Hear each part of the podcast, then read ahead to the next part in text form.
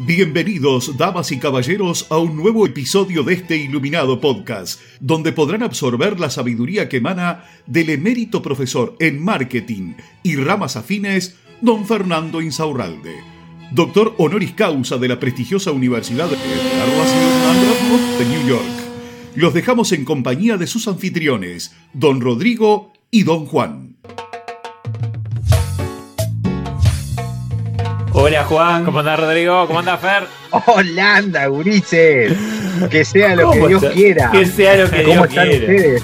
Sean bendecidos, sean bendecidos por este derramamiento que tengo para ustedes aquí hoy. Bien Por este- bendecidos. bien bendecidos, que sean este, bañados en esto que hoy vamos a aportar a este mundo mágico del marketing. Me voy a poner serio justamente en el mundo mágico del marketing.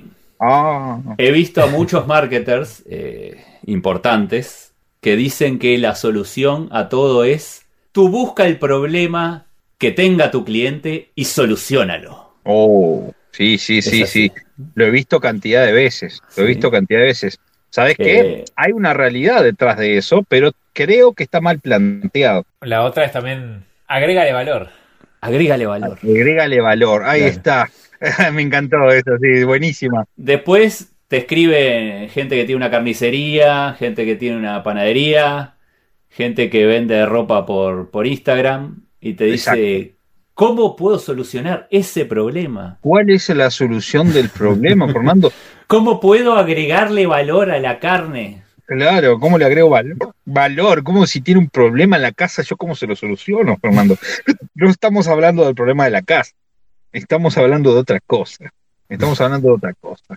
Estamos hablando del problema que tiene a partir de su experiencia de compra, su experiencia de compra. ¿Ok? Por ejemplo, si una persona viene a las nueve de la noche de trabajar, ¿me entendés? viene a las 9 de la noche y quiere comprar algo en el barrio y ya en el barrio está todo cerrado, entonces su problema cuál es? Es que tengo que ir a otro lugar a comprar más lejos o no sé qué. Ese es su problema. Bien, no estoy diciendo que tienes que cambiar tu horario por una sola persona del barrio, pero estudiar que quizás sea el problema de muchas personas del barrio te podría permitir tener abierto hasta las 10. ¿Me Ujú. explico? Entonces, si le soluciono el problema a mucha gente, que cuando viene de trabajar no puede comprar nada aquí en el barrio porque está todo cerrado.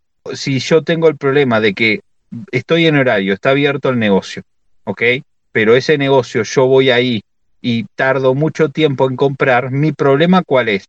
Es el tiempo, o sea, si yo estoy mucho tiempo aquí para pagar, prefiero ir allá que me atienden más rápido, inclusive me cobran un poco más caro, entonces voy allá, me está solucionando un problema. Entonces, ¿cómo yo soluciono el problema de esa persona?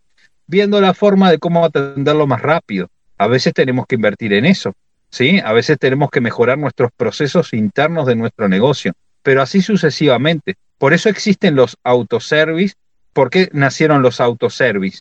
Porque se dieron cuenta que el problema de la persona era estar esperando a que el dueño del almacén de barrio lo atendiera y le, cobrara uno para después darle 20 cosas a otro y se formaban colas enormes.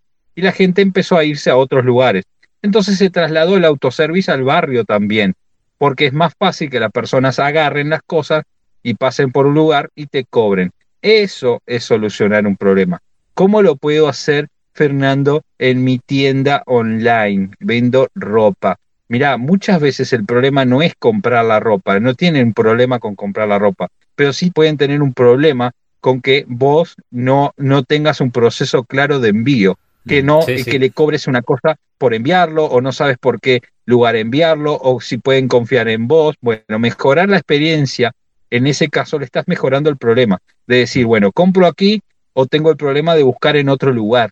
El problema no es algo que a la persona le duele y ay, estoy con un problema bárbaro porque tengo que ir al supermercado. No, el problema en sí es la razón por la cual la persona te va a elegir a vos y no a otra persona. ¿Ok? Entonces, vos puedes hacer cosas extra que la persona no tenía pensada y podés incluirlas como un servicio.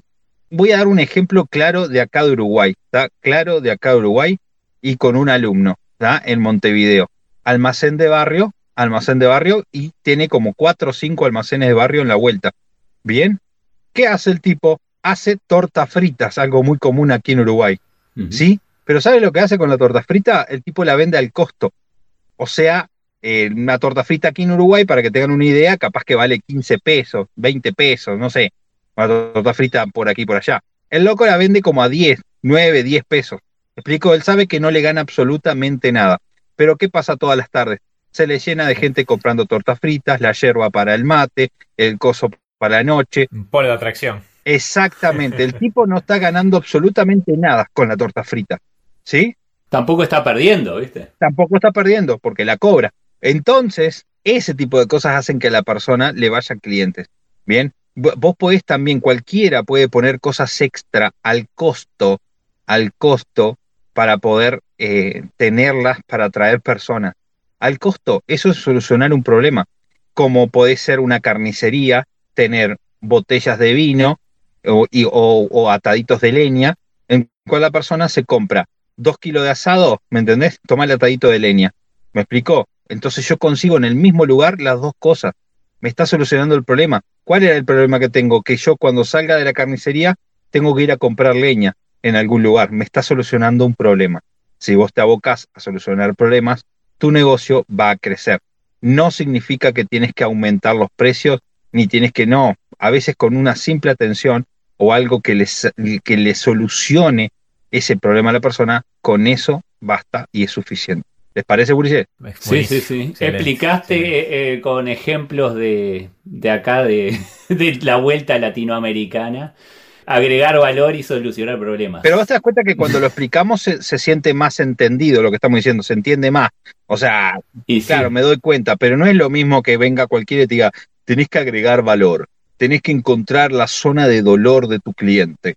La zona de dolor de mi cliente, ¿no? sé más específico porque no te estoy entendiendo. Y bueno, la zona, la zona de dolor del cliente es esa. Tengo que comprar el asado y después pasa por el atado de leña, puta madre. ¿Me explico? Cuando podía haber Sí. comprado el atado de leña acá porque no le cuesta nada tener 10, 15 atados de leña colocadito en algún lugar bien prolijito donde la persona lo agarra y se terminó. Hasta inclusive lo puede dar gratis con una compra mínima. ¿Me explico? Ni siquiera tendría por qué sí, cobrarlo. sí, sí, sí. ¿entendés? Y es una atención. Ese tipo de cosas solucionan problemas y a la persona le sirve. Otros pueden ser Mm. la gente que dice, ay, tengo que agendar y para agendarme es una locura. Hay software que son una boludez, no cuestan nada, y la persona se puede agendar sola. Me explico, le está solucionando un problema de tener que esperar que lo atiendan a ver qué día, qué cosa, no. Se agenda la persona y listo, está solucionando un problema, un problema de tiempo, un problema de, eh, de proceso de compra que las personas no quieren pasar o siempre se van a terminar yendo a los lugares que se le hagan más fácil, ¿ok? Tiene que ser vos el que se le hace fácil para que vayan a vos. ¿Sí? Sí. Buenísimo. buenísimo. Para ver más cosas como esta, explicada de forma sencilla, ¿a dónde va la gente? Sería necesario para la vida de estas personas que están buscando iluminación con respecto al marketing que pasen por arroba Fórmula Group en, en Instagram. Pasen por ahí, hay mucho contenido gratis. Eh, nosotros, si, si dijera, bueno, te están cobrando, o algo, no, no, no, todo lo contrario. Te vas ahí porque vas a encontrar un montón de cosas que te van a ayudar a adaptarlas a tu propia realidad, a tu propio contexto. Y cuando digo contexto no es simplemente el negocio, porque no es lo mismo una carnicería en una capital que en un pueblito chiquito. Y con ese tipo de contenido vas a saber adaptar tu plan de negocios al proceso que necesite tu tipo de negocio en específico. Pero claro, Fernando, una vez que aprendo marketing, entonces, una vez que aprendí todo Sí, esto, la sí, gente empieza a entrar por la puerta y no, no, no, no. no. Ese es el solo 50%. El otro 50% es mover el culo, cabeza. Porque si no haces, no producís. Tenés que hacer, tenés que moverte, tenés que hacer cosas que los demás no están haciendo.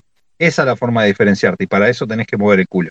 ¿Sí o no, gurises? Sí, sí, sí, sí. Vamos a ver. Vamos, A vamos a mover ver. el Vamos. culo. A mover el culo, carajo. Y así llega a su fin otro episodio de este iluminado podcast. Muchas gracias por su honorable atención y nos despedimos con unas elevadas palabras del mismísimo don Fernando Insaurralde, parafraseadas por reyes y presidentes de todo el mundo. Tengan ustedes una excelente jornada. Un beso ahí. En la colita.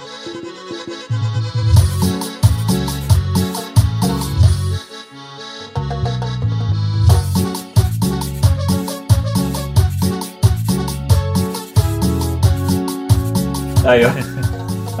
¿Se acuerdan? Sí, Esa niña quiere que yo, porque sabe que yo quiero. Bueno,